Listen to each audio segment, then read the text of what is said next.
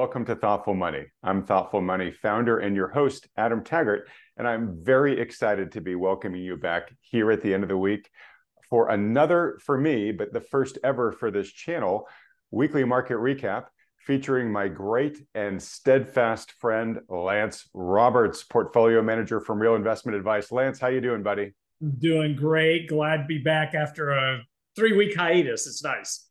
It's been a while, and you know it. Uh, it felt like a long time, and a lot has happened. A lot has happened in that time. Um, but I got to say, this is always the favorite part of my week, and not being able to do it over the past uh, couple of weeks uh, really just felt like this itch I had that I just couldn't scratch. And what made it worse was was an itch that I think a lot of people wanted scratched because I don't think five minutes ever went by in that three week period where I wasn't getting hammered with emails from people saying, Where's Lance? When are you and Lance going to pick this back up? Are you and Lance going to pick? Has Lance killed you? You know, what happened?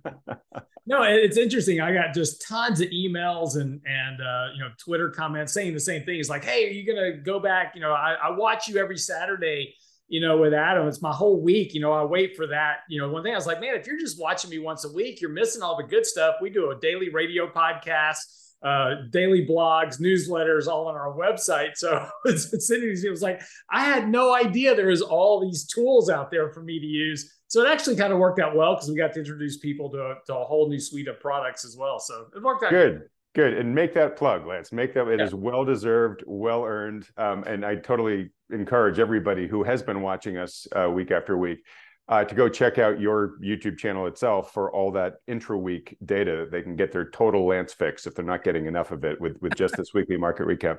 Which is so, which is probably too much. So there you go. you can never get too much Lance. Um, look, folks, um, lots to to catch up with here on with Lance. We're going to jump into the market stuff in just a second. Um, in addition to, hey, when are you and Lance going to start up uh, these weekly recaps again? Um, I've been hit with a lot of questions about the birth of thoughtful money, the transition from uh, Wealthion, what's going on, what do you have in store for us? So I've taken a number of the most common questions we've received and I've emailed them to Lance, and he's going to ask me them in this conversation. We're going to do that in the back half, uh, but just want to let you know that it's coming. Um, all right, Lance. Well, look, uh, let's let's dive right into the market data, and I guess since it's been a while. Um, let me give you a chance to take a victory lap of sorts uh, on two two fronts, the stocks and bonds. Um, so last time we were having this conversation, uh, the market had been grinding down. Uh, it was in the low, you know, around 4,100 or so, and um, you know, there's a lot of people coming out and saying, "Okay, this is it. This is this is the big break. It's going to roll over from here." And you were pointing to a lot of data, both technical and historical, that suggested that it was probably more likely that stocks were going to rally into the end of the year here. And I know, as generally tends to happen, is when a trend starts getting going, more and more people were kind of just piling on you saying, Lance, you've got no idea what you're talking about. You're being too Pollyannish here. Uh, and lo and behold, now that we're talking here in this week, uh, the market's back up to 4,500. Uh, we'll talk about where it's going from here, but but why don't I take a pause here on the stock side of things and just let you you know, sure. react to this. Well, you're not going to say "I told you so," but you're going to say, "Hey, folks, this is what I was thinking." Well, no, I I, I want to do it a little differently. Let's just go back and talk because I, I actually, you know, while we while you and I were not visiting, I've actually been talking a lot on, you know, my daily podcast as well. I've been writing some blogs about this as well, talking about narratives. And you know, so let's go back to October real quick. And I know, so I know we got we got to get in the way back time machine here to go all the way to last month you know, it, it's it's crazy though. It seems like when this stuff was going on, it was months ago, it, it, not three weeks ago, but the, but three weeks ago, what were we talking about? We were talking about debts and deficits. That that was going to lead to this massive surge in interest rates. Interest rates in the ten-year Treasury at that point were nearing five percent. The Fed was saying, "Hey, we're you know we're aggressively fighting inflation. We are you know, focused on this inflation fight, and the belief was higher for longer. Um, we were talking about energy prices going to $150 a barrel uh, in in the month of October. We were because because of the Israel um, uh, Hamas fight, right? So uh, then we're talking about the stock market. Stock market's just grinding lower because all kind of pressure on the overall market, and as you said rightly, you know the kind of bears coming out. And you know, don't give kudos just to me. Sven Henrich, who you were also interviewing at the time, was saying very much the same thing. Technically, the markets are so deeply oversold and so negative that you're going to get a bounce out of the markets. And you know, and that and that's kind of where we are. So now let's fast forward three weeks. Now this has all happened, mind you, in three weeks. Oil prices have collapsed. We're below $80 a barrel. That's sparking fears of a recessionary type of economic environment, economic slowdown. So that's pushing yields lower. At the same time, the Fed has pretty much come out and without saying it has said we're done hiking rates. Mm-hmm. Timiraos recently saying the same thing that in the December meeting that's coming up for the FOMC, I believe that's around the 15th of the month. Don't quote me on the date but the next FOMC meeting, the challenge for the Fed is going to be how to recraft their meet their meeting message into this "we're done for now" type scenario. So, you know that's that's changed. So that now yields have dropped to around four and a half percent on the ten-year Treasury. Uh, stock prices subsequently have rallied sharply on better than and again here's the reasons we laid out for the rally in, at the end of october was deeply negative sentiment uh, deeply offside positioning by professional managers, um, CTAs who are these computerized trading trading algorithms that were heavily shorting the market in October. We said, hey, that was going to have to reverse. And then, of course, stock buybacks, where that window was going to open uh, at the beginning of November. So those have come roaring back into the market. CTAs have had to cover. And so we've had this very accelerated, very sharp bounce in the markets over the last three weeks. So again, so now this narrative is all shifted. you know, in three weeks, we went from this uber bearish sentiment to now everybody's like, oh, it's it's it's all good. Nothing, you know, we're we're on the slopes higher from here. Goldman Sachs next year is going to be fantastic. We're going to have this big growth in earnings. Uh, for the S&P 500, profit margins are going to grow again. Uh, it's going to be this economic soft landing scenario. Everything is perfect it, it, you know, again, narratives. Be careful of these narratives because, again, the markets are responding to a very short term set of catalysts.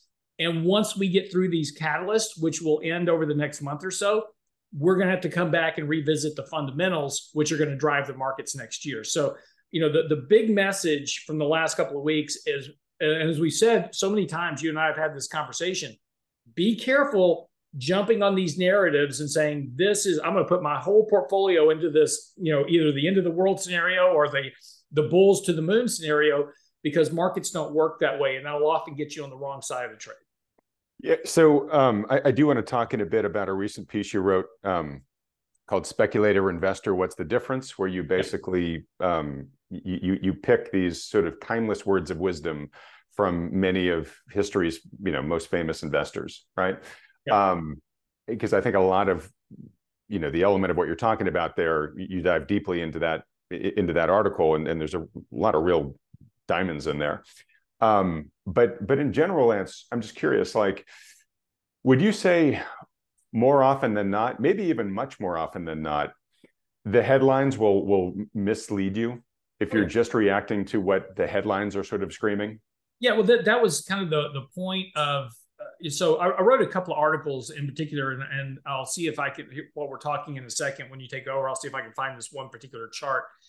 Um, but this is one thing that I've been that I've been real hammering on for the last couple of weeks is about these narrative issues. Is that you've got to be super careful and you know whether it's a youtube channel or whether it's the you know cnbc or market watch and and trust me i get people emailing me tons of stuff off youtube and everything. Like hey did you see what this guy said? Mm-hmm. so i'll go watch these you know youtube clips. And and generally these are people and you got to be really careful right? So you know who's the person that's giving you this information? Does he manage money for a living? Does he actually have you know skin in the game so to speak into to what he's doing um, you know, CNBC, Market Watch, great. You know, they're a great resource of information, but these people don't manage money. They're not in there. They they're just they just write whatever it is. And here's the important thing about the media. And look, I've been doing radio for 23 years now. And the one thing that you learn doing media is the simple term. And it doesn't matter whether it's television, radio, YouTube, whatever it is. If it bleeds, it leads, right? So the more dire it is, the more clicks and views you're going to get. And so this is why if you ever turn on the, the evening news, Uh, you know, and it's it's not. Hey, look at little Jimmy. He won. You know, he did this really great thing. You know, he took his whole baseball team and they went and raised money to to help elderly people. Isn't it a great story? That's not the first things up. It's who died, who was in a car wreck, who shot who, who got robbed. You know, because that's the stuff that gets you into watching. Then later on down the show, they'll tell you about little Jimmy and his heroic act that he did. Right. Um, this but but this is what gets us you know off base. We see these headlines. We assume that this is this is what's going on and it's pervasive it's everywhere. And and naturally as humans we have a a fight and flee type you know uh, systemic response in our system.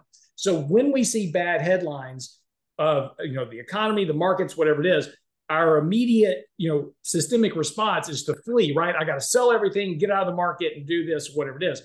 Conversely, when the markets are rallying like it is now, it's all good news. And so now I can't wait to get back in. And this is why people consistently sell low and buy high over time. You know, that's how it works out. But that's why I be so careful of these narratives. It's it's what gets you to view it, but then you got to step back. I'll give you a really good one here as an example. Just read a Wall Street Journal article this morning China selling treasuries at a record pace. And when you look at the data, it says, wow, the, the, the value of the bonds they held over the last two years have has shrunk by about 40%. So they are they have sold a tremendous amount of their bonds. It is absolutely a false narrative and is absolutely wrong information. Let me explain to you why. If Treasury owns one, let's just, we're going to use a real simple example. China owns $1 trillion worth of treasuries. Now, over the next two years, right, they don't buy or sell anything. So now we're going back two years. So January 2022, they own a trillion dollars worth of treasuries. And, and up to this point, they have not bought or sold anything. What have interest rates done over the last two years? They've gone up. What has the value of bonds done last two years? They've gone down by 40%. So when you look at their balance of holdings, they own $600 billion worth of bonds. Did they sell any bonds? No. The value of the bonds they hold fell. And so when you start looking at the data, they're not selling their bonds hand over fist. The value of the corpus, the corpus that they own has fallen because of the rise in interest rates. Now, are they selling some treasuries? Yes, there's there's no doubt about that because why? They have an absolutely destroyed economic environment going on right now. They're going into recession and they're working to balance that peg ratio. We've talked about reserves. They're ba- they're struggling to balance that peg ratio between China and US. Why? Because we're buying less stuff from them. So they have less money to keep in reserves because we're transacting less business with them. That's why their economy is, is slowing down as much as it is. So you've got to be very careful these narratives. It's not that they're selling bonds because, oh, I just don't want to own US treasuries. That's not the case at all. In fact, if you take a look at who is buying bonds, individual investors are buying bonds as fast as they can, hand over fist, because they're putting money into 5% money market funds. And what do they buy? Treasury bonds. So, right. you know, keep, you got to keep all these narratives with a, you know, and, and it's a great headline, right? You know, China's selling all of our treasuries, one of our big fears, right? So immediately we start panicking and making decisions. Dig down below the surface, look at the data, and understand what's going on. That's the problem with narratives, and that's why you've got to really dig into this stuff to understand what you're doing. All right, great point. And um, uh, when we get to the bonds part of this discussion, um, I do want to talk briefly about um, this the, the narrative of foreigners selling our bonds um, because it is happening. And I don't I didn't prepare this chart for this discussion, um, but I've definitely pulled up charts in past videos which show kind of the relative buyers of treasuries. Mm-hmm. And foreign buyers, they're material, but they're not like the biggest player by any stretch. Um, and and the biggest player by a country mile historically has been the Fed, who is not in the game right now. And if we think that the Fed may be back in the game at some point, right? If it winds down QT and maybe you know some sort of um, uh, breakage in the system forces them to return to QE, um, that could have a very big impact on the prospects for treasuries. So um, I want to put a pin in that, and hopefully we get to that a little bit later on. Where we're still saying, sorry, well, go ahead. Just no, just real quick while you're on this, because I said when you were when you took over the conversation, I wanted to find a chart real quick. Yep. And, and this and this is the whole point about narratives. And and this is I so I wrote this article talking about narratives uh, on our website. And this was let me share this this one chart, and I'll give it right back to you.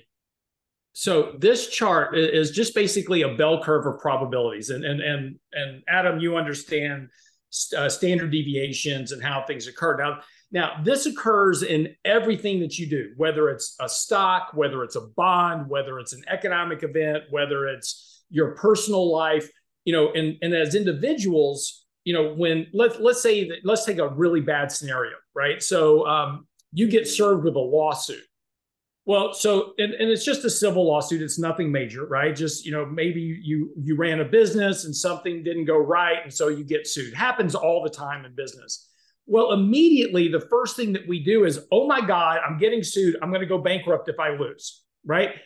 So that's not how most of these things work out, though, because in civil suits, 90% of the time, these things wind up in arbitration. You come to some type of mutually agreement settlement. They don't get everything they want. You don't get everything you want, but it's a nominal event and you go on down with life and get it going on. But immediately, our first reaction, again, we talked about the systemic, you know, issue of our psychology is we immediately go to the worst possible outcome and we focus on that. It ruins our life for the next six months because we're involved in this thing. And that turns out not to be such a bad deal after all, right? Just, you know, it's part of doing business and you move on. But this applies to everything. So, you know, if we talk about the economy, when you see a headline that says, oh my God, you know, this is happening and it's going to destroy the economy, right? We're going to shut down the government. We're going to default on our debt. We're going to have a, you know, uh, you know, it's going to be World War Three now, I'm not saying that those aren't possibilities, right? And, and they certainly are possibilities. But when we put it onto a bell curve of normal event outcomes, those are what we call tails. And those are way out there on the end. And those are very, very small probability events. Even things like a financial crisis or a depression, they're certainly much more possible than complete economic meltdown, but they're still pretty far out there. I mean, there was 100 years between the depression and the financial crisis. So, you know, those things do happen and we have to give them some credibility, but they're very far out there on the range of possibilities. And this is what we always talk about when managing your own money. Focus on the possibilities, I'm sorry, on the probabilities, not the possibilities. And so if you're banking on these really, really, you know, outlier events like just demonstrably strong economic growth that's that probably isn't going to happen in the economy or a financial crisis that's probably not going to happen in the current environment so where are we the, the 95% of the probability of what's going to happen over the next few years is going to be anything from a hard landing to normal economic growth somewhere in between that most likely it's going to be a normal recession to a soft landing or no recession type scenario that's going to be about 70% of your probability you know, another 25% on both sides is the more dire outcomes. And then you get really far out there on the extremes. And, and so this is the whole thing that we're talking about with these narratives. Just, you know, it's not saying that these narratives can't happen, but we have to put them in the context of what the possibilities and probabilities actually are. This is a great, uh, great point and a great chart for it, Lance. So um, when we talk about these very unlikely events, these low probability events, we tend to call them tail risks. Right. And the reason we call them tail risks is because they're out there on those extreme ends, which are the tails of this bell curve, right? That's so, right. You, you know, this does a very good job of saying, yeah, you know, if you're going to worry about financial crisis, that's okay, but it's got about a 2% chance of happening, right? So you shouldn't be putting 100% of your focus on that because, as you're saying, the probabilities are much more likely to occur within the heart of the bell. And you and I have been in this business long enough, Lance, to have seen a lot of people very understandably yeah. see data, see developments, and say, oh my gosh, this is it. I'm 100% sure that economic Armageddon is around the corner. And they sell all their worldly possessions and they build the bunker or, or whatever. Or, or, sometimes it happens on the other end. They go all into Tesla calls, right? Or whatever, or, or, or yeah. GameStop calls, right?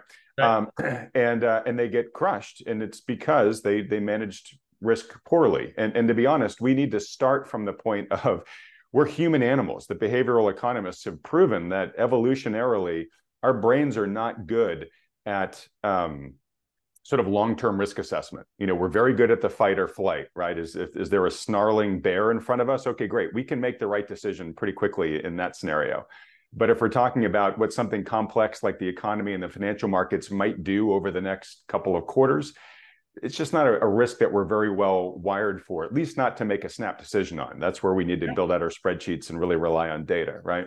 Yeah, so very useful. And, and I'll give you another example of this too. So I'll try to find this and bring it on a future um, future one of these these videos. Um, there was a great graphic I saw, sort of a, a, like a like a little mini video clip, and it it visualized your risk as the average American of dying of basically like you know all the different ways you could die.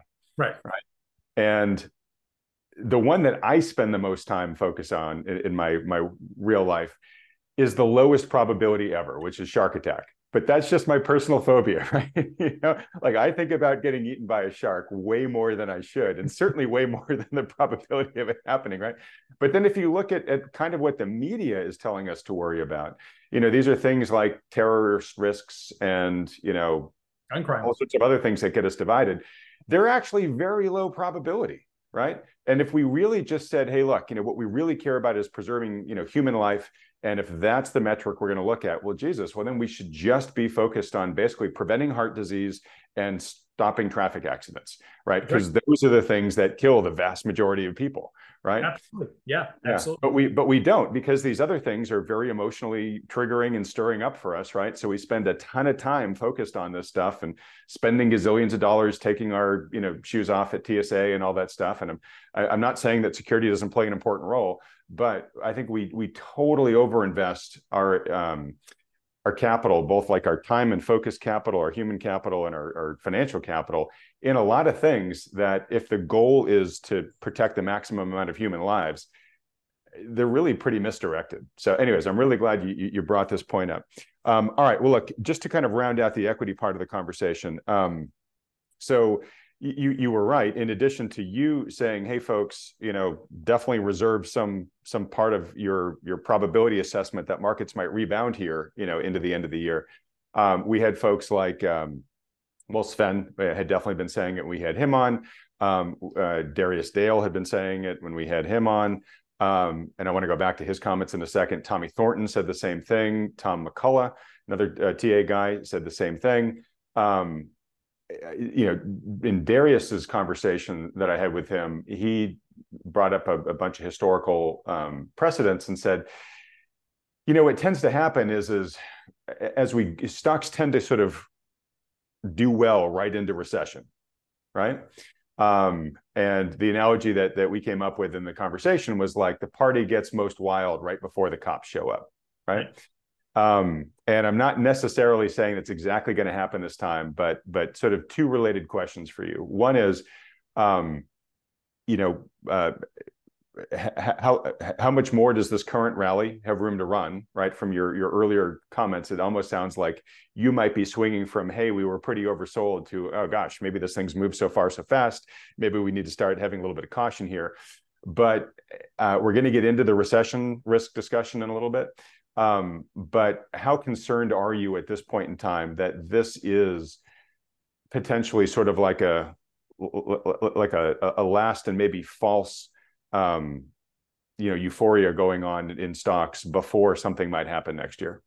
Well again that's too far out. Um, you can't predict anything in the markets more than a couple of weeks at best um, what we know right now going into the end of the year is that look, stocks have rallied very sharply, and so this week we did tax loss selling. So we had some some stocks that we like a lot, um, but have just not performed well. So we use this rally to uh, do our tax loss selling for the year. Um, we've been repositioning the portfolio, raising a little bit of cash on this rally. And what we've been saying over the last three weeks is, hey, this rally is going to come. And when it comes, use the rally to rebalance your portfolio risk. So things that aren't working, you get rid of those. Uh, things that are working, you can add to some of those. But you know, when we start getting fairly stressed here, take a little bit of profits, raise some cash. And, and, so back in October, if you were just completely terrified about the markets, like, oh my God, you know, this is all ending, you had too much risk in your portfolio, right? So now, you know, the problem is, is that you know, at the market lows, everybody wants to sell anything. And now that markets are rallying, now nobody wants to sell anything because they're worried about the markets keeping going up. So use this rally. Uh, we are overbought now short term. Here, let me just go ahead and share share share our chart. Yeah, uh, yeah. I was going to ask you to do that. Let's look at the latest technicals and see where we are on those key bands. Yeah. So um, so we've had this very very nice rally here um, you know we we broke through all these moving averages the 200 the 20 the 50 Uh, we broke above this downtrend channel that was very much intact, uh, going back to the June, uh, uh July highs, and you know, and and are, we've turned that MACD sell signal back into a very strong buy signal. But you know, uh, the relative strength index is now approaching pretty overbought levels. So um, this is a good time right now to go ahead and take some profits out of your portfolio and saying, okay, look, I've had a great recovery here. Let's step back for a moment and let's just kind of remeasure our portfolio. And then on a pullback, then I can buy some more stuff because things have really gotten ahead of themselves. Microsoft's very overbought, Apple's very overbought, and Nvidia is very overbought here. So those stocks will give you a pullback, and when they do, then you can add those in or add to if you own those positions, add to them, or on a pullback, you can add them to your portfolio. And so the question is, is why would we get a pullback? Well, first of all, markets are very overbought. So just systemically speaking, we had CTAs that were grossly underweight exposure. They were heavily short the market. And so they had to cover. And we've had the most buying in the market, like on record. It's just been a massive flood of money that's come into the market over the last three weeks. So if you think about the way the markets work, it's a market, right? So you have buyers and you have sellers. And so if you have a lot of people willing to sell and you have just a very small number of buyers, prices are going to go down because everybody's trying to get out there's nobody there to buy them. When everybody wants to buy stuff, then sellers are going, okay, I'll sell to you, but you have to buy at a higher price. And so that's what drives prices up. Well, you eventually kind of run out of sellers because as the markets are getting more ebullient, people are now going, hey, I don't want to sell here because I'm thinking prices are going to keep going up. So this is going to start to cause the markets to pause as we start kind of running out of buyers, buyers have bought what they wanted to buy. And, and now we're going to have start having more sellers coming into the markets, and there's not going to be as many buyers. This is why over the last couple of days, markets have really kind of started to struggle here a bit. Um, not really going up, not really going down, but there's kind of an even match right now of buyers and sellers. So prices aren't really moving very much. Um, this could go on for another week or so. And if the markets just consolidate sideways, this overbought condition will get reduced if the markets decline, which I kind of suspect they will, I'm going to tell you why I think they're going to decline here um, in the next couple of weeks, is that we get a bit of a sell off, maybe back towards this kind of 50 day moving average, this downtrend line, you know, somewhere back in here, just kind of just close this gap a little bit. Um, then that's going to give you a really good opportunity to step in, buy some stuff that where the market's oversold, buy some stuff at cheaper prices. So if you want to buy, you know, whatever, you'll get that a little bit better price. And then you're going to get the year end rally which is going to be the Santa Claus rally between Christmas and the first five days of January. So that's going to uh, you know provides you a lift. That's where you have portfolio rebalancing and managers putting money to work for the new year, et cetera. Now, why would those stock? Why why do I think that stock prices will decline? Well, the reason is is that come the once we get through next week. So next week, inmates run the asylum. Nobody's around next week because it's holidays. So markets probably will be up a little bit next week. No big deal coming back from Thanksgiving, and once we get, and so we're, we're going to start getting retail sales numbers, were those good or bad, and probably aren't going to be great. So that may put some pressure on, say, um, discretionary stocks, maybe staples, etc. But once we get in the first two weeks of December, about 25% of all mutual funds have to distribute their capital gains, interest, and dividends for the year. So they've got to sell to make those distributions. And so once those distributions go out, they're going to have to have, have they're going to have have made those sales. Now they have to get their books back in order, and this is why you get this kind of buying at the year end, where they start rebalancing their portfolios for that year end reporting, where they better have Apple, Microsoft, Google, Nvidia, AMD. Those stocks better be on their books because those have been the big winners. And if they don't have them, they're going to lose clients. So it's it's about uh, what they call career risk at the end of the day. So yeah, which is so crazy to interrupt, but this Santa Claus rally, right? Which yeah. which is a real thing. It happens Almost most year. years. Yep. And you're explaining in many, in, you know, the, the majority of why it has to happen to a certain extent. Um, it's all for optics. Correct. Yeah. You, I mean, you, technically, that money's that money's got to go somewhere, but but it yeah. goes into those the year's high performers simply for optics. Yeah, that's correct. Because I may not have owned Nvidia all year long, but I, am going to own it in the last three days of the month, or the three days of the year. So it goes out on that statement. Um, yeah, but that's that's just the way Wall Street works. Because again, at the end of the day, when people get their prospectus and they look at it and go, "Well, my fund didn't own, you know, Eli Lilly or whatever it was, you know, then I'm going to get a different fund because I'm actually writing an article about this on Tuesday. Is this, um, you know, when you take a look at the performance this year, it's not been great. The S&P has done well. The S&P is up roughly about 17% for the year strip out those top seven stocks, and nobody owns just seven stocks in their portfolio. The performance of the market is near flat. It's up, you know, the equal weighted index is up about three, uh, 2% for the year. Um, small cap and mid caps are negative for the year. I mean, outside of seven stocks, this market has done nothing this year, but people are going to look at their portfolio. They're going to get their advisor statements, whatever it is, and like, well, I didn't make any money last year and the market's up 17. You suck. I'm going to go find a different advisor. Well, the problem is, is that this is every portfolio manager. It's every advisor because unless they own seven stocks or took a, a tremendous amount of risk, their performance is not great this year. If you owned a balanced portfolio of stocks and bonds, your performance is not great this year because of what happened with bonds.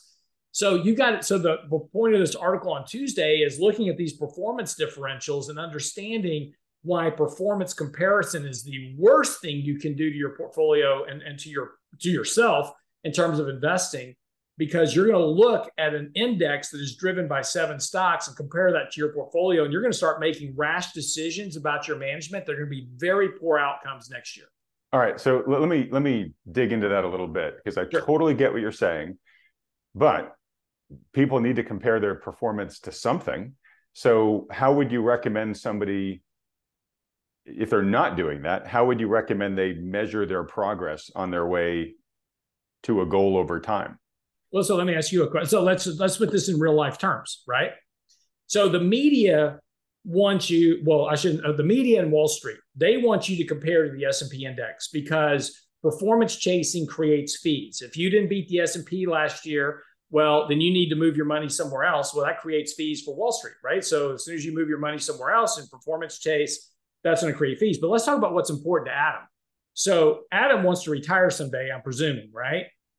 And so if you said, well, Lance, I want a million dollars to retire on, and I've got X dollars today. And so we can run some really simple math and we say, well, we need to grow your money at 4% a year to get you to your goal.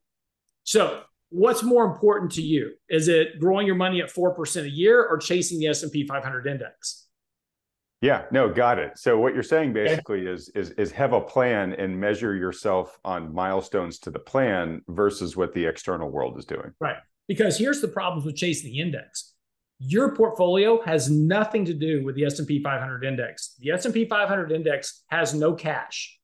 It has no fees. It pays no taxes. It pays no. It, it has no other withdrawal expenses on it. So there's you know there's not people taking money out of the S&P index. Um, it, it can do what they call substitution. So um, you know, back back in 2008, GM goes bankrupt. So you own GM and the index owns GM right?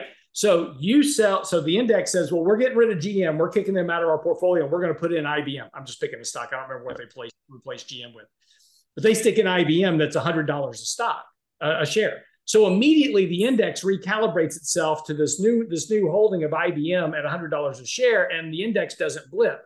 You have to sell GM that you paid $50 for at zero because it goes bankrupt, and now you've got to come up with some money somewhere else or you've got to take cash out of your portfolio from somewhere else to buy that to buy those shares of IBM. So the difference between your portfolio and the way an index works are entirely different. An index has no time horizon. You do. So when you're measuring your performance, the only thing you should look at three things when you measure your portfolio. One, what's my performance relative to what my goal is and how much risk am I taking to reach that goal? And secondly, or thirdly rather, is look at that over a period of time. Not Jan- the worst thing that you can do to your portfolio, measure your portfolio from January to December. It's a terrible way to measure performance. And I've said this on you and I had this conversation before. You should look at your portfolio over a three or four year period and say, how have I done over the last three or four years? Am I on track to reach my goals? You're going to have a bad year. Everybody's going to have a bad year one year or the next. And the thing that we do that most often leads us to make the worst mistakes with our money is going, well, I missed energy last year. So I'm going to go put all my portfolio in energy because last year energy was up 60%. This year, energy has sucked as an investment. It's one of the worst performing sectors of the market.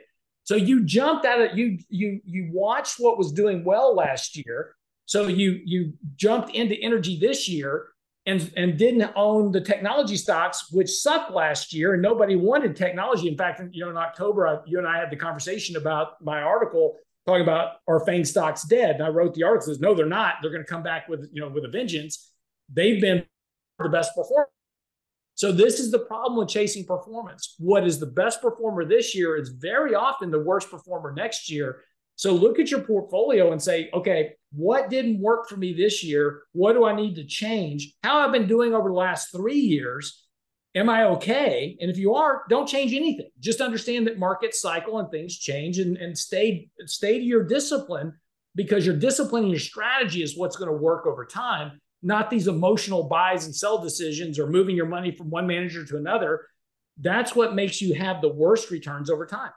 Yeah, I so I think it's such an important discussion. I'm glad you brought up the point about performance chasing because again, because it goes to behavioral economics, but because we're human animals, right? We're, you know, we see somebody outperform the index and we say, oh, I want that guy on my team, right? I want, I want to work with that manager or that fund or, or that that sector. And what that more than often puts you at risk to is reversion of the mean, right? You're seeing the guy who had the outperforming year, right? And so statistically he's likely not going to perform that as well the next year right, right. Uh, and so you know people as you said tend to to jump after the shiny outperformer and they're they're kind of you know almost guaranteeing themselves that they're going to underperform um, so anyways i'm glad you went through this and lance i assume that it's that that measuring to to your personal goal is what you do with your clients there at real yeah. investment advice and the reason why i'm, I'm kind of letting us run long on this is because you know, a big part of having you and the New Harbor guys who will also be returning to this channel on this channel regularly is so people can can see what a good, responsible financial uh, advisor does for their clients. And whether folks you end up working with Lance's firm or the New Harbor firm or somebody totally different, I'm agnostic to it. I just want you to work with somebody who's good, and Lance is modeling for you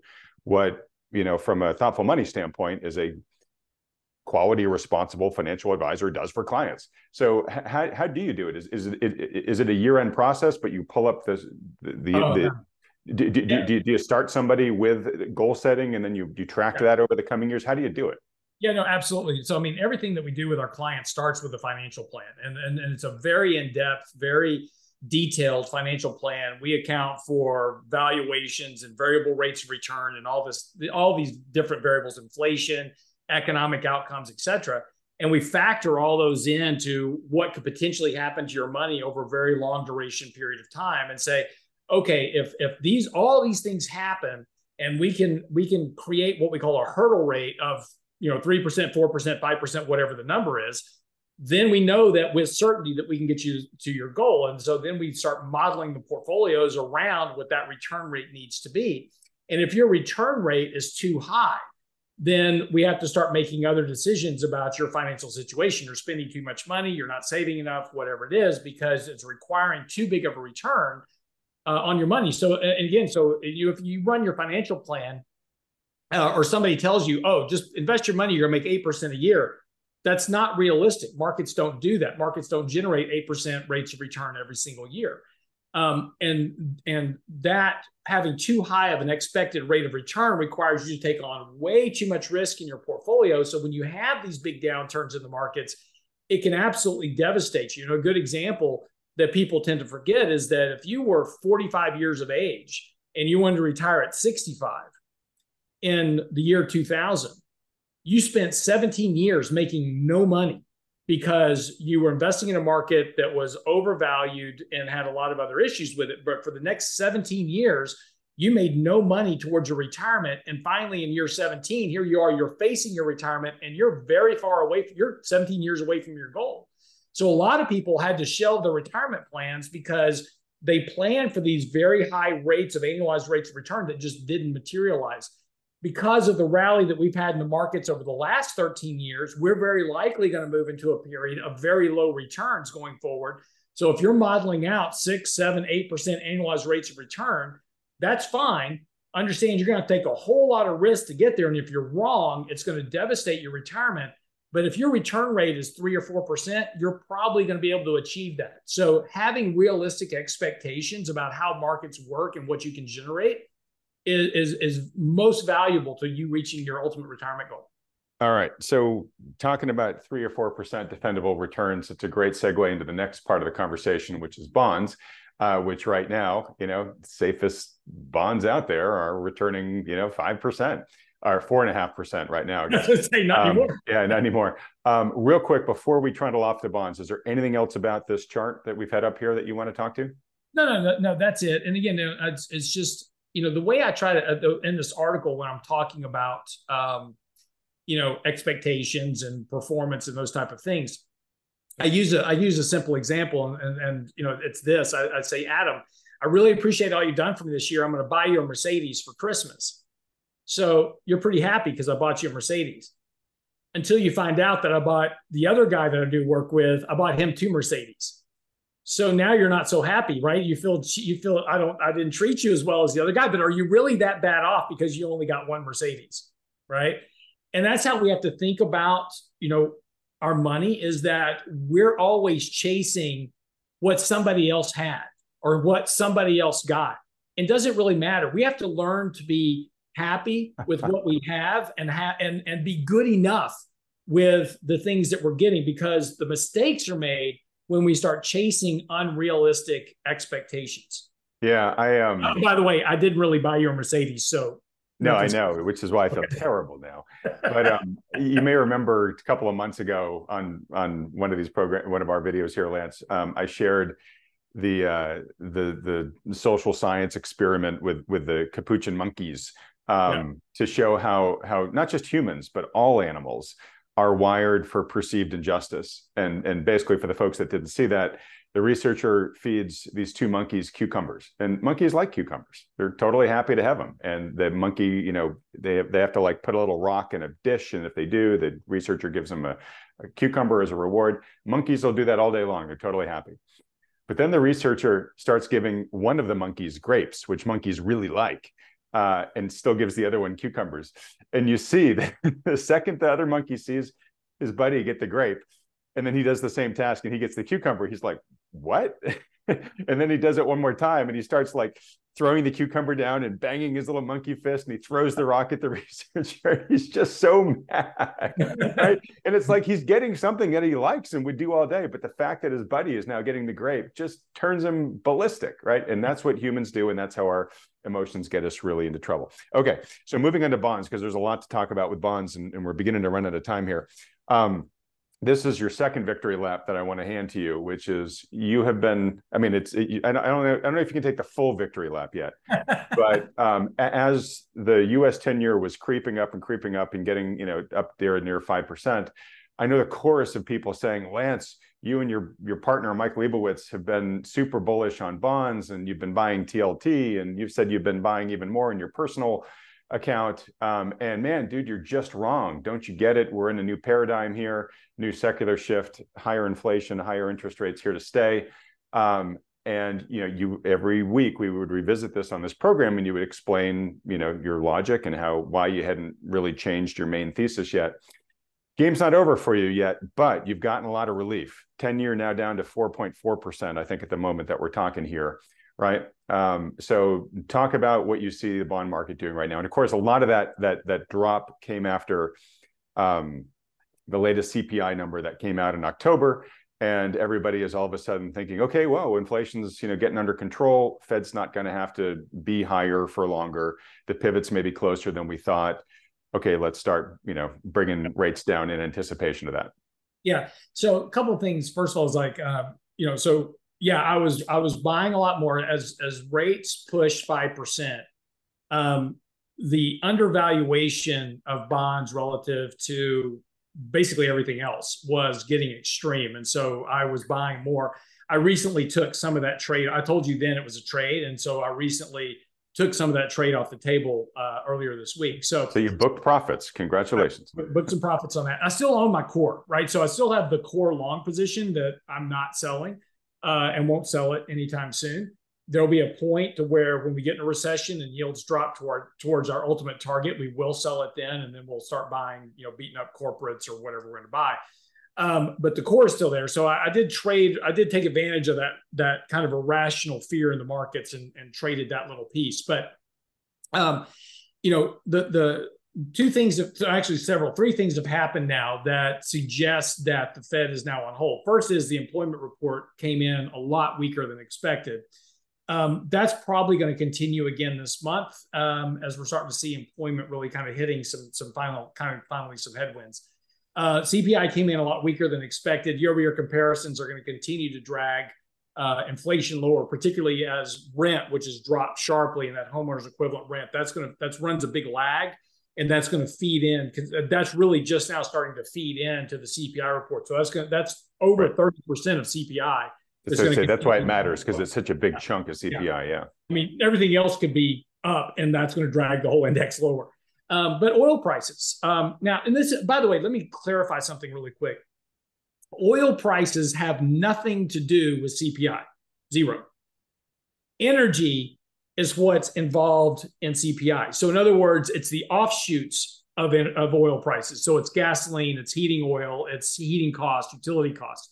That's what's actually in CPI.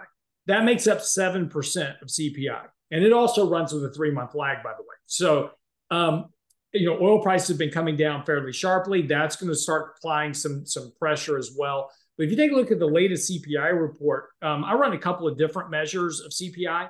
So there's of course headline, there's core. I run a measure that is X healthcare and rent. And the reason I run healthcare and rent outside of that inflation index is because that's a fixed cost for most of us. My rent, I've been renting so that, you know, we talked about last year, you know, I, I sold my house and I'm renting and we're now remodeling a new house, uh, uh, an old house that we're going to move into. So I've been paying rent for two years. My rent hasn't changed for two years. I've had zero inflation on rent. My healthcare costs have not changed over the last year because they're contractually fixed for a year. Now we're about to get into open renewal, and I'm probably going to see an uptick in healthcare costs, right? But now I'm going to get inflation in healthcare. I don't get it every month though. So if you take a look at you know the inflation that the average American gets outside of rent and healthcare, it's actually about 2.6 percent. So it's actually coming down fairly well towards that 2% target that the Fed wants. And again, kind of across the board, we're starting to see that kind of lower pressure. Remember, we were talking about 9% inflation in June of last year. Uh, you and I were talking about, you know, inflation had probably peaked and was going to come lower. So, you know, we've been working through that cycle and that cycle of low inflation is, is definitely coming. So these very high interest rates that we had um, were above and beyond what was actually going on with inflation. If you take a look at the interest rate of bonds versus the inflation expectations, there was about a 1% gap. So that gap has to close. Inflation and interest rate, inflation expectations and interest rates should be fairly close to each other. They track pretty closely. There's a big gap. So that's all trying to just correct itself. We had a lot of psychological you know, impacts on the bond market that are now starting to get backed out we're not going to go to 2% uh, interest rates in the next month. We're probably going to stall here between four, four and a half percent, something like that. Um, that's about where we should be with inflation where it is right now and economic growth just kicking off 4.9% uh, in the third quarter. Fourth quarter is going to be around 2%. So if we're between four, four and a quarter, four and a half, that's about right for where we are right now. Now, if the Fed starts cutting rates next year we get slower economic growth, yields are going to fall further. Okay, got it. And I want to get into that part in a moment because um, a lot of people that I've interviewed recently, certainly all the interviews so far on Thoughtful Money, um, people are definitely feeling pretty pessimistic about next year, and I, I, I do want to get into that for you. But I, I, I do find with the people that I'm talking to right now, one of the areas where there's probably the greatest disparity of mm-hmm. forecasts is inflation you know, you take a guy like David Rosenberg, who I just interviewed, he says we're going to be at like 1% by the end of next year. Right. That's right. You talk to other people and they think, yeah, no, we're going to be kind of in a 70s style, you know, inflation's going to be stickier and it's going to keep reigniting. And especially as the administration keeps doing, uh, you know, as much stimulus as it can, um, you know, that's going to keep inflation kind of popping along here. Until quite recently, it was higher oil prices are going to create more inflation, right? Um, And even though, even though they've come down, we, we don't know what's going to happen, right? They, they, oil prices could go back up. We, we don't know. I'm just pointing out that that's one area right now where I see the greatest. Uh, there's a lot of unity of of where things are headed in many other dimensions with the folks I've been interviewing, but that's one where they really seem to be uh, having lots of differences of opinion. Sounds like you think that disinflation um, is going to continue to be the name of the game through next year, and maybe pretty substantially if you think one percent by the end of next year is likely. Well, I'm just saying that. So you know, again, you have to understand, and we've talked about this before, is that you can have all these narratives, right? High oil prices, or this, or that, or the other thing. At the end of the day, all that matters is economic growth and and and what is happening within the overall economy because the economy drives. And so, you have high interest rates that's that impedes economic growth because that strips away. I mean, we're already starting to see consumers, you know, having more trouble you know, with spending, retail sales, etc. Dude, remember you're talking to Mr. Lag effect here. I'm yeah, right there exactly. with you. right, right. So, so that is still, you know, that that's going to curtail economic growth. So let's let's step back for a moment and talk about inflation. So in order to have inflation, you have to have supply and demand. You have to have a supply demand imbalance. In other words, you have to have more demand than you have supply of goods and services to meet that demand. That leads to higher prices. That's inflation, right? So all we're talking about is higher prices. Where do higher prices come from? They come from supply demand imbalances. So why did we have inflation in 2020, 2021? Because we shut down the economy and had a massive influx of demand because we sent stimulus checks directly to households and they went and did exactly what you wanted them to do, which was spend it. So Folks we had, wanted to buy stuff and fewer things to buy because of the supply chain breakages. Yep. Exactly. So if, if I've only got one widget to sell you, then it's an open market. I'm going to say, Adam, what are you willing to pay me for my widget? Because this guy over here just offered me X and the other guy offered me Y. So you better bid Z if you want it, right? That's inflation. That's that's all it is. It's nothing magical. It's nothing, you know, uh, you know, fantastical. It's just a function of supply and demand. So, okay. So, having said that, let's talk about next year. First of all, nobody knows what the hell is going to happen next year. I don't know. Nobody knows. Nobody's got an idea. So, we're all just guessing. But let's talk about reality of what could happen next year. So, so the, the guest that said that if you have more stimulus from the government, you're going to have more inflation. That's a true statement.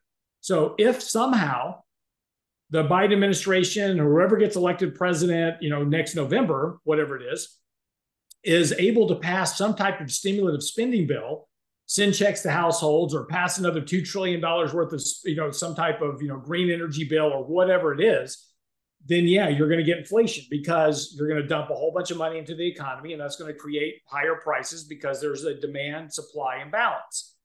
Without that, you're not going to have inflation because higher interest rates, student loan payments, those type of things, that's reducing the demand on the economy. We're already we just heard from Target and, and Walmart. Both companies reported earnings, right? Target was up 20% after uh, after their earnings announcement, not because they had stellar earnings. It was only because the earnings weren't as bad as everybody thought they were going to be. Their sales still declined over 4%. And they said, look, traffic slowing down. Our sales are slowing down. We're, we're forecasting a weak next quarter. Walmart said exactly the same thing. Yeah, so, and, and, sorry, I actually have it printed out here for Walmart because they dropped eight percent last night after earnings. By the way, um, we bought Walmart yesterday. Yeah, in specific, that you what? We bought Walmart after the earnings. Did you? Yeah. Okay. Um, well, then I want to hear why because uh, the CFO on the call said they saw, they saw a sharp fall off in sales during the last two weeks of October, and management said there's still strain on the consumer and they are more cautious than they were three months ago. So, you know, they're definitely ringing the bell and saying, hey, consumers looking like they're starting to struggle. Um, so I'm just curious, why not let the knife drop further? Why why buy Walmart? Well, we, just, we just again, as we've always told you, we always look to buy a starter position. So we okay. So this is your nibble in. It's my nibble. Okay. Uh, so, but I mean, look, uh, Walmart uh, has got a very strong positive trend going back over a long period of time. It's it's a well-run company. Their earnings report was actually very good um, outside of their guidance. So there was the the eight percent drop was unjustified relative to even what a more dire outlook for their earnings might be over the next quarter. So it's just undervalued relative to that. So anyway, right. And sorry, and, and if you expect sort of recession, you want to be on the um, the staple side of, of, of the trade or it's the, the staple side of the economy not the discretionary side. Yeah i don't know i don't know what stores you have out in, in uh, california but in, in you know houston as an example we have stores like randall's which are where they're they're more kind of a upscale kind of a grocery store. And so things are a bit more pricey a little bit more expensive to go or whole foods right? Very expensive store to shop at So when things get really tough, I don't want to I don't want to own a Whole Foods. I want to own a Walmart because 60% of Walmart sales are food. So right. people are going to be shopping for the cheapest product and that's where they're going to wind up going. So and so and that's that's the other reason we bought Walmart over Target is Target's uh, only about 20% is their food. So they mostly rely on you know retail goods which again i can cut back on buying underwear socks and uh, you know shirts and pants but you know i've got to buy groceries so if i if, if only 20% of my grocery or my sales are groceries i want walmart which is 60 and we also own costco because costco prints money because of that membership fee and they just yep. increase their membership fee and so people may not buy as much at costco but they're going to keep paying that membership fee so it's just atm money going into that company so uh, that's why we own those on the Staples side. Those are the two companies that we own because in a recession they should do the best. Okay, got it. So I guess let's let's just grab the recession bull by the horns here for a second. Okay. Um, I, I, recall from way back when, you know, a month ago, we yeah. last talked. Three weeks ago. yeah. You were saying, um, hey, I think, you know, stocks are going to surprise to the upside going into the end of the year. Um, but you said from a probabilistic standpoint, wouldn't surprise you to have recession materialize next year. If I remember correctly, I think you were saying the second half of 2024. Um, just to let you know, the folks that I have interviewed on this channel since it launched um, way back a week ago um, have kind of universally said they expect to see things really start to break in the first half of this year. Um, just just interviewed Ted Oakley. That interview hasn't aired yet, um, but he thinks it's going to happen in the first half of the year. Interviewed Fred Hickey. Um, he thinks it's going to happen in the first half of the year. This not like January first, but you know somewhere right. between January and, and July. Um, and with Fred, it's interesting because, um, well, he's more. I mean, I, I do think he thinks it's recession driven, but but he thinks that what's really going to break the markets is going to be uh, a weakness of the generals of the Magnificent Seven. As you know, Fred is famous for his newsletter, The High Tech Strategist, which he's been publishing since the mid 80s. And he's actually quite bearish on the big tech complex right now on those Magnificent Seven stocks. Um, and he thinks that he, he is predicting that next year is the year where they really start breaking hearts. And of course, they've driven, they've pulled the markets up with it. And so he expects they're going to pull the market down with them. Uh, yeah. And then last, Tom McClellan, when I interviewed him for for the conference that I did a month ago, you know, he's got all his black magic voodoo TA stuff, and he's actually got like the month. I mean, he's actually got a chart that basically says he's like, this is when I think it's going to break. But in his words, 2024 is the years when the wheels come off. Um, but again, all these guys are a little more front loaded than you are. I think Darius Dale, when I talked to him too, was pegging it somewhere between February and June. Um, anyways, I just wanted to provide that context. Are you still thinking the second half of the year? Has anything changed since you and I talked no, a month ago? Not really. Again, you know, timing is always the issue, right? Yeah. And so they could they could be right, and, and that's it's a sucker's game. I mean, you're always putting yourself yeah. at risk when you put a time frame on. But yeah, but but again, you know, the one thing that you know, look, everybody was calling a recession in 2023 and it didn't happen. Oh, sorry, 2022 and it didn't happen. And so now we're into the no recession soft landing scenario. So, and, and the reason hey, is, hey, sorry to interrupt on that, but I wanted you to incorporate this in your answer. Talking to Rosenberg, he fell on his sword and he said, "Yeah, I'm wrong. This this recession took longer to materialize than I thought." But he said it's because that pig that got shoved in the python was so damn big, and he's like, yep. it was so big we really couldn't fully understand how big it was. Right. And, and it just was bigger than we thought. And but it but it's finite and it is eventually now exiting the system. Yeah, yeah. And that's my whole point is that, and again, you and I talked about the pig and the python. I wrote an article on it in 2022 saying, hey, you don't realize how much stimulus is in the economy. M2 is a percentage of GDP, blah, blah, blah. It is coming down, but it's not out of the system yet. And that's why, you know, I'm kind of backloading my recession forecast. There's still a lot of money in this system, right? Between the Inflation Reduction Act, the CHIPS Act, you know, the stimulus checks that are still floating around, benefits, et cetera. There's just so much money that is out there and still in the system. It's keeping things going. It's like, you know, why aren't retail sales just falling off a cliff right now? And they just keep chugging along. We just printed 4.9% GDP growth in the third quarter. How the hell did that happen? That's because of all that money. And that's just going to take time. So you know, if you take a look at the economic data, it is slowing, but it's not dropping off a cliff. Take a look at the recent ISM reports; they're ticking up here a little bit. You and you and I had this conversation back in October. I wrote an article about, hey, you know, be careful. These things don't go straight downhill, right? You're going to get these bounces in this economic data. And we're seeing that, right? We're getting these bounces. And so that's going to give the economy some relief here. Then they're going to roll over again. Then they're going to bounce. And there's enough money that we could do this for another couple of quarters before we get some real recessionary growth. Uh, or, or kind of real recessionary indications. And it's not going to be a deep recession. We're, we're not talking about, you know, 10% unemployment. We're not talking about, you know, uh, you know, economic growth, you know, negative 6%. This is going to be maybe a negative 1 GDP type situation. It's going to be maybe a 5% unemployment rate. And the reason is, is that we laid off half of the economy in 2020 and we've only hired them back. Take a look at the employment to population ratio. It's lower than it was at the peak of the market in 2019. We just never hired all these people back. And we have population growth during that period of time. So companies are going to, you know, lay and, and, and you and, and, you and I were talking about you would like every time I would come on, you know, last year and early this year, you give me the latest layoff announcements. Yeah. Meta and all those layoffs have been done. And for most companies, they hired the people they wanted to hire back and they didn't really overhire. We haven't been through a long period of growth where companies overhired for jobs and we haven't had a bunch of excess hiring. So we're probably not going to see this big, massive drop off in employment. It's going to, we'll have some unemployment increase, but it's not going to be this massive wave where All we right. just. So, so let me, so I, I, I, don't disagree with your stats, but let yeah. me, let me just ask you this because it's sticking in my mind, which is, you know, Powell, all he's talked about for two years basically is we just have way more job openings than we have yeah. people to fill them.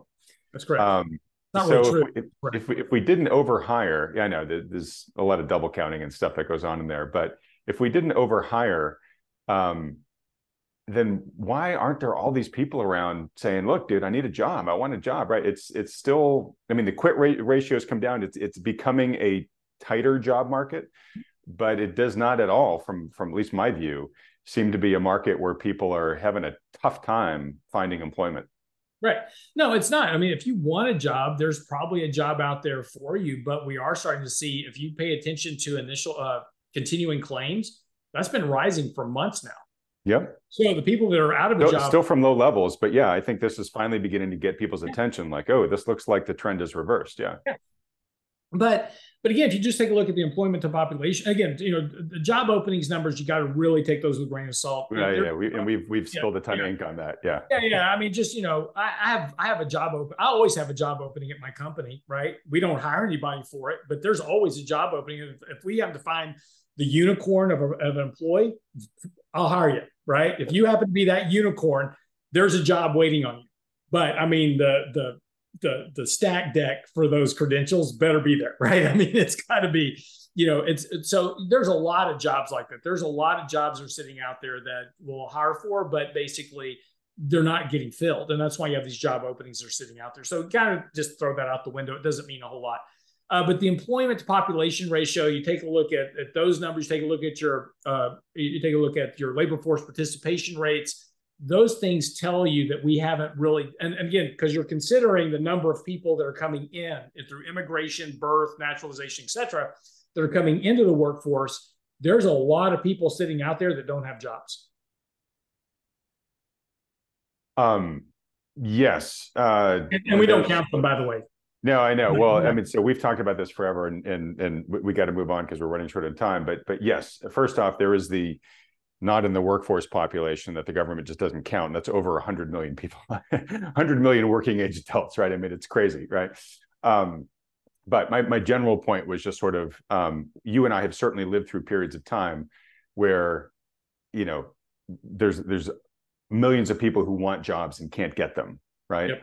That's not certainly what we've had for the past bunch of years, and it still doesn't seem to be that case now. Um, so when you're talking about the type of recession that you see coming, um, it sounds like you're you're right now calling for a mildish one. I don't want to I don't want to undersell it. No, no, I, no, it's not mildish. It's it, I would say a normal recession. It's I don't you know when Pete when you talk about recession, most people they immediately focus on the financial crisis right? We're not going to have a financial crisis. We don't have the mortgage issue that we had back. We don't have the subprime credit issue those type of things. It's not going to be that type of recession. This is going to be a more normal recession a a dot com you know type recession of the economy. So your your negative 1 2% growth it's not great by the way. I'm saying i'm not saying it's it's, it's a good thing you know, it's still a recession, but don't expect you're going to have a, you know, a 2020 shutdown type recession where GDP falls by 30%. That's not going to happen. Right. And, and, and I mean, I, I think we have developed this such a thin skin, right? I mean, we, we've, we've morphed as a society to try to do everything we can to ever keep a recession from happening, right? Where I think we now equate recession with depression. Exactly. Right? People hear recession and they think, "Oh my gosh, we're all living under a bridge," and it's like, no, no, no, no. It's just it's a it's a bad patch where for quarters or maybe a year plus, you know, you might have a tough time, you know, making as much, or maybe you get laid off and it, it's hard to find work during that period. But it is not. We're going back to barter society. Right. And that's my point. Is you know, let's keep you know keep keeping things in perspective and, and go back to that bell curve, right? Normal recession and, and normal growth are, you know, the 68% probability that you're going to get. And, and I think I would focus on that. Now, if things potentially get worse, that's possible. But again, if things are, if we're in a recession, the Fed's going to be cutting rates. They're going to go back to QE. Rates are going to go to zero. Uh, the stock market's going to stumble maybe 10 to 15 to 20 percent because of what we look. We've already been through two years of zero returns for the market. So you know, whatever bear market you're going to get. You've already wrung out a big chunk of that process over the last two years outside of seven stocks. Um, so, you know, if you get into another recessionary downturn next year, you may have 10 to 15% down on stocks because, again, they've never actually, you know, for the, the vast majority of stocks, they didn't recover this year. So, again, there's not a lot of, of you know, devastation to come in the financial markets so again there's it's not going to be this massive rip the rug out uh, from under you and everything you're going to lose a ton of money it's, it's going to be maybe another year of no returns lots of volatility difficult to navigate i don't necessarily disagree with the FANG might come under you know some some rough patch next year. They had a rough patch in 2022. Nobody wanted to own them. They were down 20%. Yep. Then they couldn't get enough of them. So yeah, I mean, we could go through another year like that where they underperform and maybe staples, defensive stocks, um, you know, those uh, healthcare, which has been a terrible performer this year. Maybe healthcare is the place to be next year. Okay, and well, I, I don't want to speak for you, but Rosenberg definitely said his theme for 2024 is is bonds have more fun. Absolutely, yeah. yeah. No, I've been saying I've been saying for a year that 2024, bonds are going to grossly outperform stocks, period. Okay. All right. Well, look, we got to start wrapping it up here. By the way, I do want to, I'm looking forward to talking about Fred Hickey's uh, uh, observations with you in next week's video. That's going to come out the day after this video airs. Um, so if you can watch at least part of that over the next week, Lance, it'd be fun to hear your thoughts. Because I, I, don't do this show to have homework. I know you don't. I know. I'll send you some clips, so we'll we'll, we'll keep it quick. But but the fact again that Fred, you know, is is has made his bread and butter following this industry for what forty years or whatever, uh, and he's to a certain extent almost paid to to have an incentive to be bullish on these stocks. He's basically saying this is not the year to be in them. So it'll be interesting to see. Uh, Ted Oakley as well, you know, said, look, you know, what we haven't seen, if if if a bear market is indeed to, to happen, uh, is a capitulation.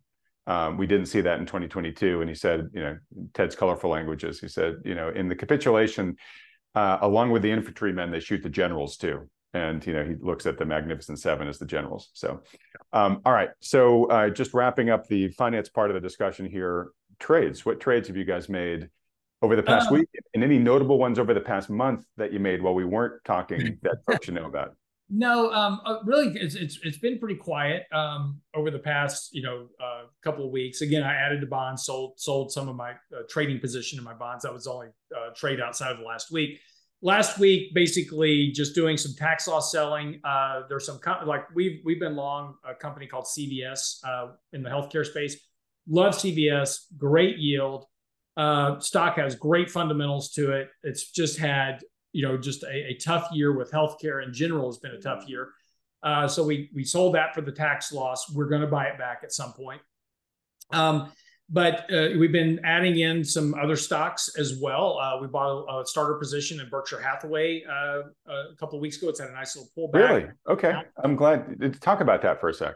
Yeah, so uh, Berkshire Hathaway is a, a, way to kind of closet index the S and P. so, um, but you know, it's it's actually just you know it, it does well. The fundamentals are good. Obviously, it's Warren Buffett, but it has it just it holds up well within within the overall market. There's just kind of this natural gravitation uh, to Berkshire Hathaway as a place to hide money, and so you see a lot of professional managers, money managers, etc.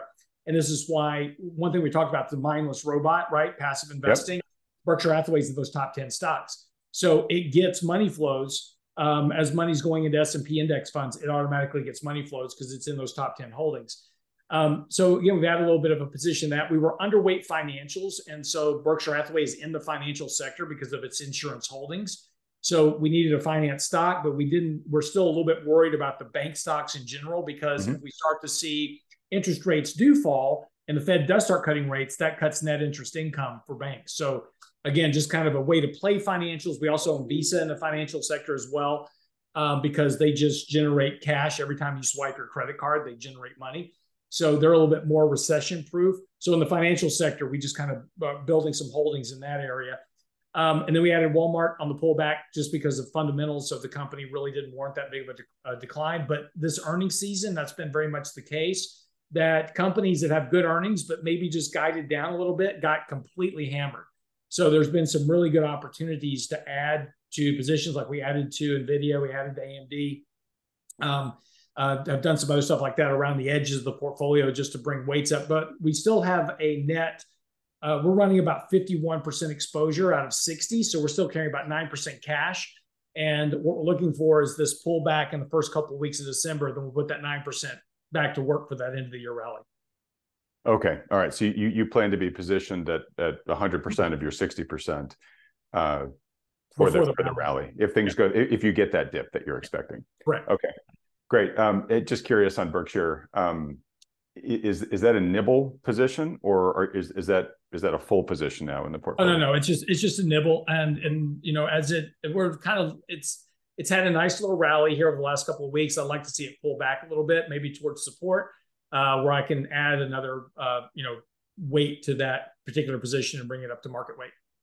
Okay, all right, great. All right, Lance. Well, look, we get to switch chairs here now. Um, yep. If you want to pull up the the emails, uh, questions that I sent you, um, yep. folks, as promised, um, I just want to address directly a number of the, the, the most common questions that folks have been uh, sending my way since I announced that I was leaving to go independent and start Thoughtful Money.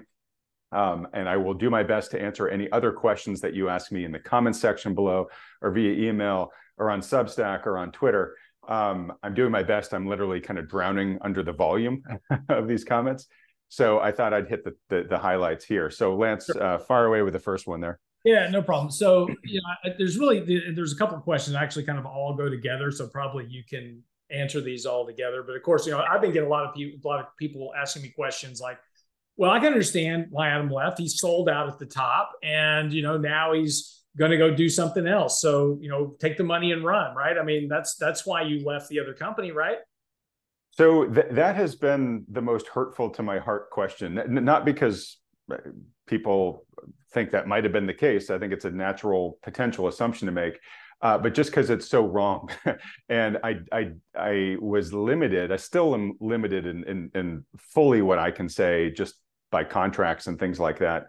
But in my farewell video on Wealthion, um, it was a short video. Uh, it was kind of scripted by committee, so there was a lot of other stuff I would have loved to have said, but it just wasn't able to.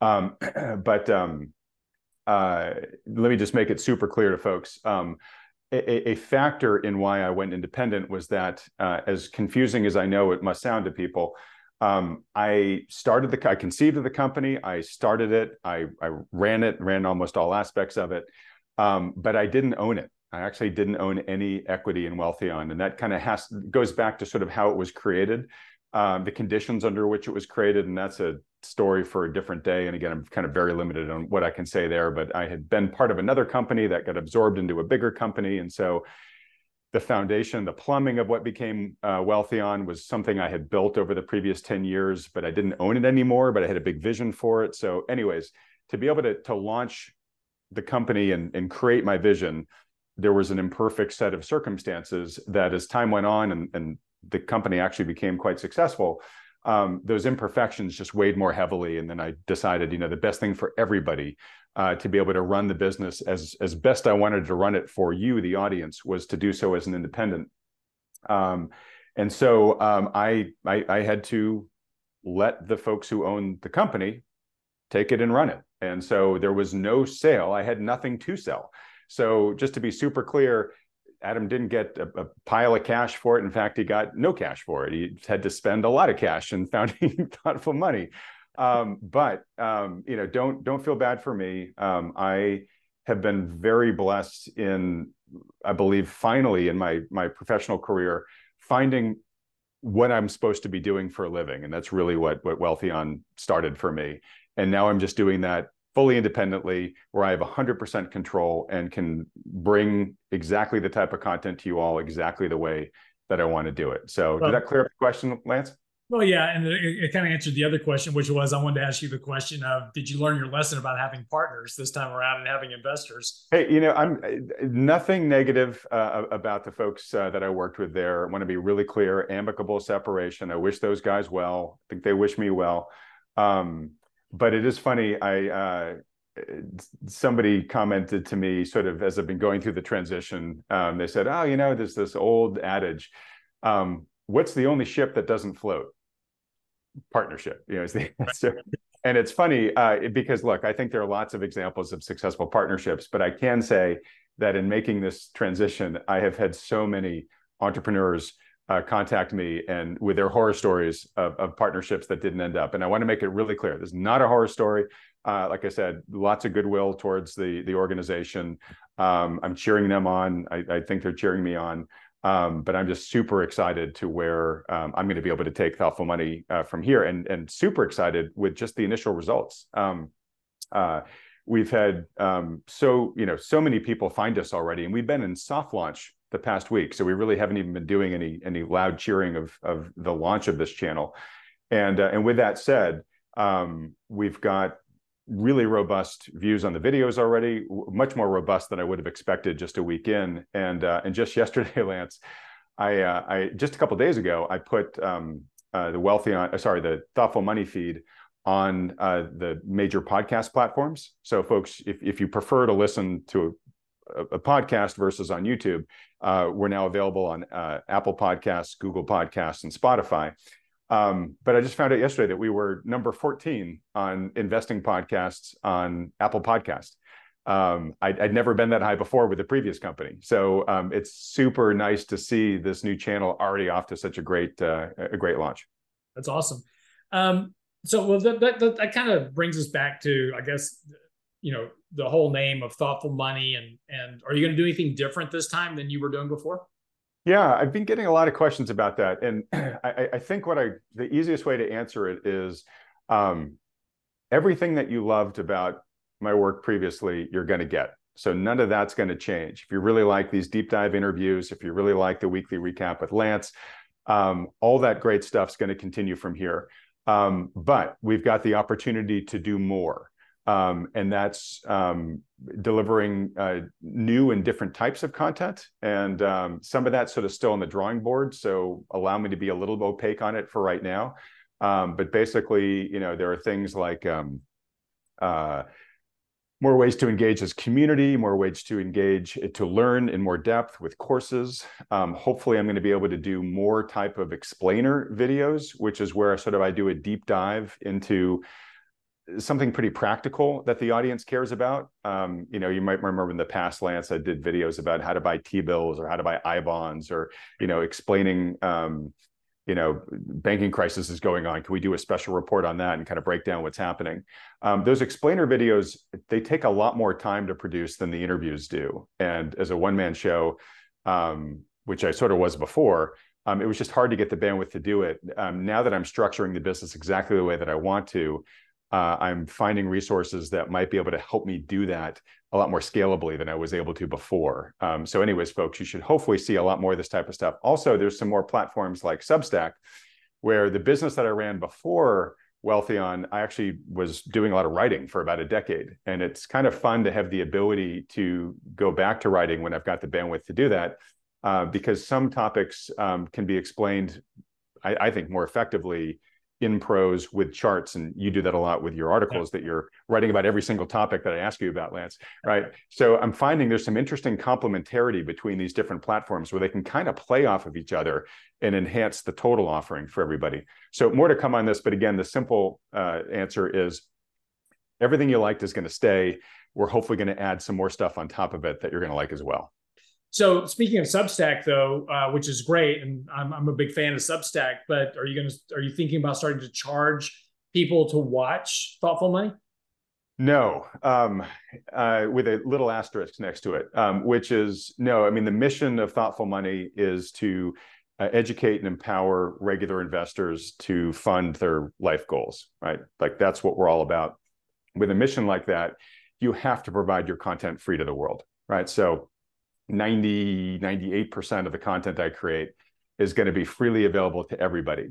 Um, that being said, that what the Substack platform does allow for is the delivery of some, you know, additional premium content to folks in certain situations. And right now, uh, what's been great about Substack, it's been a way for me to provide people important updates on where the thoughtful money movement is going going forward. You know, what to ex- when we're going to launch, what new features we're we're thinking of and get getting input from people, giving people an opportunity to talk during the week, uh, community wise.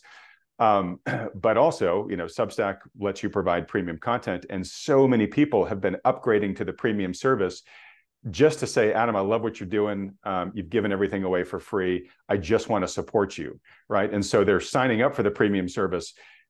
They were signing up for the premium service in return for nothing and I don't I, I don't want to be the kind of guy that just passes a hat and say, you know, please give me free money. So for people who are paying to support me, I'm going to work to give them premium content. And, and there's there's two ways I'm doing it right now. Um, one is you may remember uh, when I had the bandwidth to do it, I was writing what I called Adams notes after the major interviews on this channel, which is, hey, I'm I'm doing a gazillion of these interviews. Um, uh, what about the one I just did was most notable for me, right? And so I would take the time when I had it to write up my takeaways from from the video, which I thought was useful for people for two reasons. One, it really let them crawl inside my head. You know, what about this interview stood out? But also, I want people to be able to lean back and really listen to the interviews and not worry about having to scramble to take you know a ton of notes. And so with the Adams notes, it lets people kind of just really be full, you know, fully engaged listeners, knowing that the key points are going to be summarized for them later on. So people who subscribe to the Substack Premium um, service are getting my Adams notes now going forward. Um, secondly, uh, there will be, um, I'm still figuring out exactly how it's going to manifest, but there will be at least one premium video a month that I'll offer to that audience as well. So this is, again, kind of a give and take, but it's if people are going to be generous enough to to subscribe to support this channel, I want to make sure that they're getting something valuable in exchange for their generosity. But beyond that, you know, that's that that content I'm talking about is a tiny fraction of all the content that we're producing and will produce going forward, which will remain freely available to the world. So let's get to the important question: um, Is the wood background coming back, or stuck with that green one? Yeah, a great question. Um, it's very sad that the wood background could not make the transition along with me. Um, and I, I, really liked the background. It, it, took me a while to find it, and I was very happy with it. Um, and I, am realizing now how lucky I was to have found it because I've been going through a whole bunch of different background options, and really none of them is really um, meeting my standards. What I have here right now, I'd hoped it was going to be good, and it's it's green leather. It's actually a really quality background. Um, I was kind of going for that like banker's desk kind of look, you know, those those great old antique wooden desks with the the green leather, you know, writing tops on them and whatnot. Um, but I've gotten enough feedback from folks, and I agree. I, I don't think it it 100% hits the mark here. So I'm going back to the well. Um, I, I, am thankful for this. It was good enough to be able to have something to be able to launch this channel, and folks have been nicely tolerant of it. But I've had enough conversations with enough design-oriented viewers to say, "Hey, Adam, there's there's probably a way to raise the bar a little bit higher here. So stay tuned. Right. And uh, of course, I guess the big question is, is what can your viewers do to support you? Ah, well, that's easy. Um, you know, we kind of already talked about Substack, but but most importantly, what folks can do is just watch this channel. Um, I, I already told Subscribe you all what like. Pardon me. Subscribe and like, please. Subscribe and like. Yes, thank you. When you watch, please subscribe and like. Um, but uh, uh, you know, first and foremost, what we're trying to do is build on the movement here, right? And so my job is to create the highest quality content that I can. So if I am, hopefully you will watch it, but hopefully you'll also give me feedback in terms of how I can improve the quality here so that as we raise the quality, we reach even more people. So please watch and engage with me. Second is recommend it. If you know people that might benefit from this uh, this content, family members, friends, relatives, workers, whomever, please share it liberally. And then third, to your point about subscribing, um, two ways you can help us by subscribing. One is if you're watching this channel and you haven't yet clicked the red subscribe button below, and below please do that now. Um, right now, while we're still early out of the gate, the more subscribers we have, the more the YouTube algorithm will score us more highly and the more it will share our content with other people. So that's a really easy, totally free way to help us out.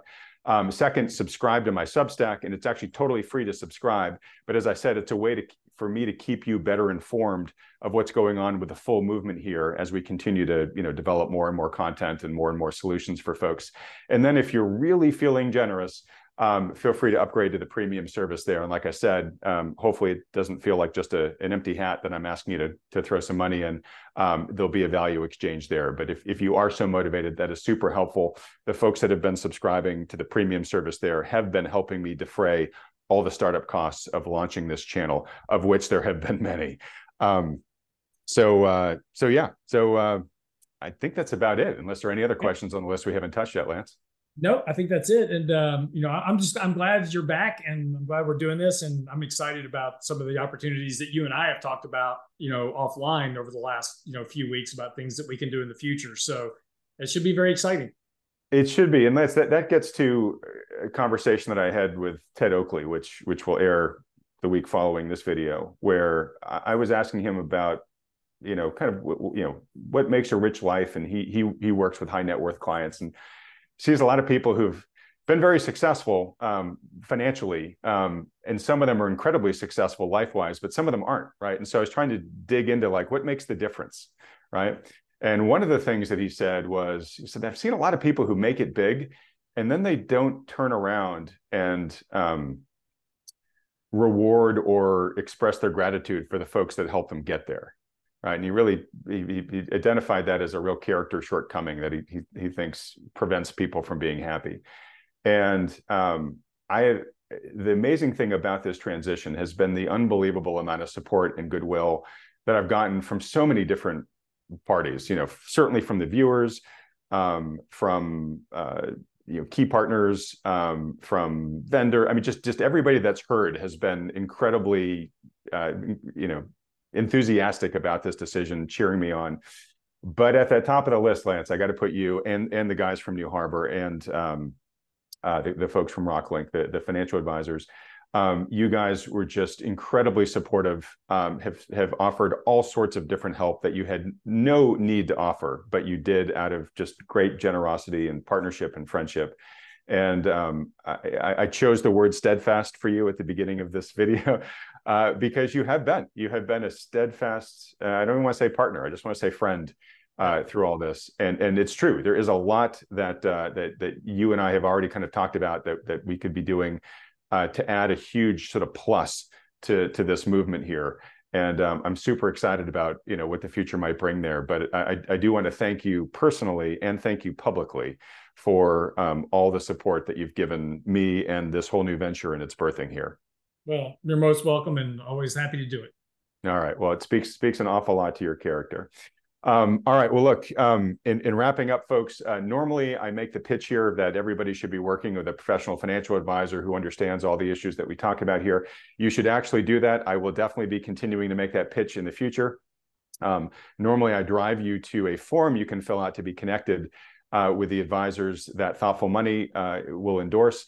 Um, that all is getting put together right now still, so that that infrastructure is all being put together. So I'm not going to push you to a URL this video, uh, but I will in the future, and I will definitely say um, if you haven't yet talked to Lance's firm, you should just give those guys a call. Um, and wrapping things up here, if you can help us out, like I said, click that subscribe button below, hit the like button. Both of those things are going to help the algo, help this channel get to new heights more quickly. Um, again, if you haven't uh, already gone and subscribed for free to my Substack, please go do that now. That's just at adamtaggart.substack.com. Lance, as usual, I'm going to let you have the last word, buddy. Yeah, and, and look, and, and to your point, you know, uh, realinvestmentadvice.com is our website. Um, we have daily blogs, newsletters. So, I mean, you know, anything you need help with, you'll probably find help on the website. So again, you know, Adam's point, if, if you need some help, we're happy to do it. Uh, there's a forum on the front that you can just ask a question and we answer every question every day. So uh, we'll certainly take care of you. All right. And folks, like I said, we got a lot of great content coming up here. Uh, the day after this video airs, we're going to have the one with Fred Hickey. Uh, next week, we're going to have Jesse Felder and, uh, uh, oh, and we're going to have the debate between um, Matt Piepenburg and Brent Johnson, which I have finished recording. You're going to love that one, folks. Um, but I mentioned several times in this video, the recent video I just did with David Rosenberg, great discussion, really talks about kind of what's most likely to happen from a macro standpoint next week. Uh, to go watch that one, I'll put it up right here. Um, with that, Lance Buddy, thanks so much for absolutely everything. Everybody else, thanks so much for watching.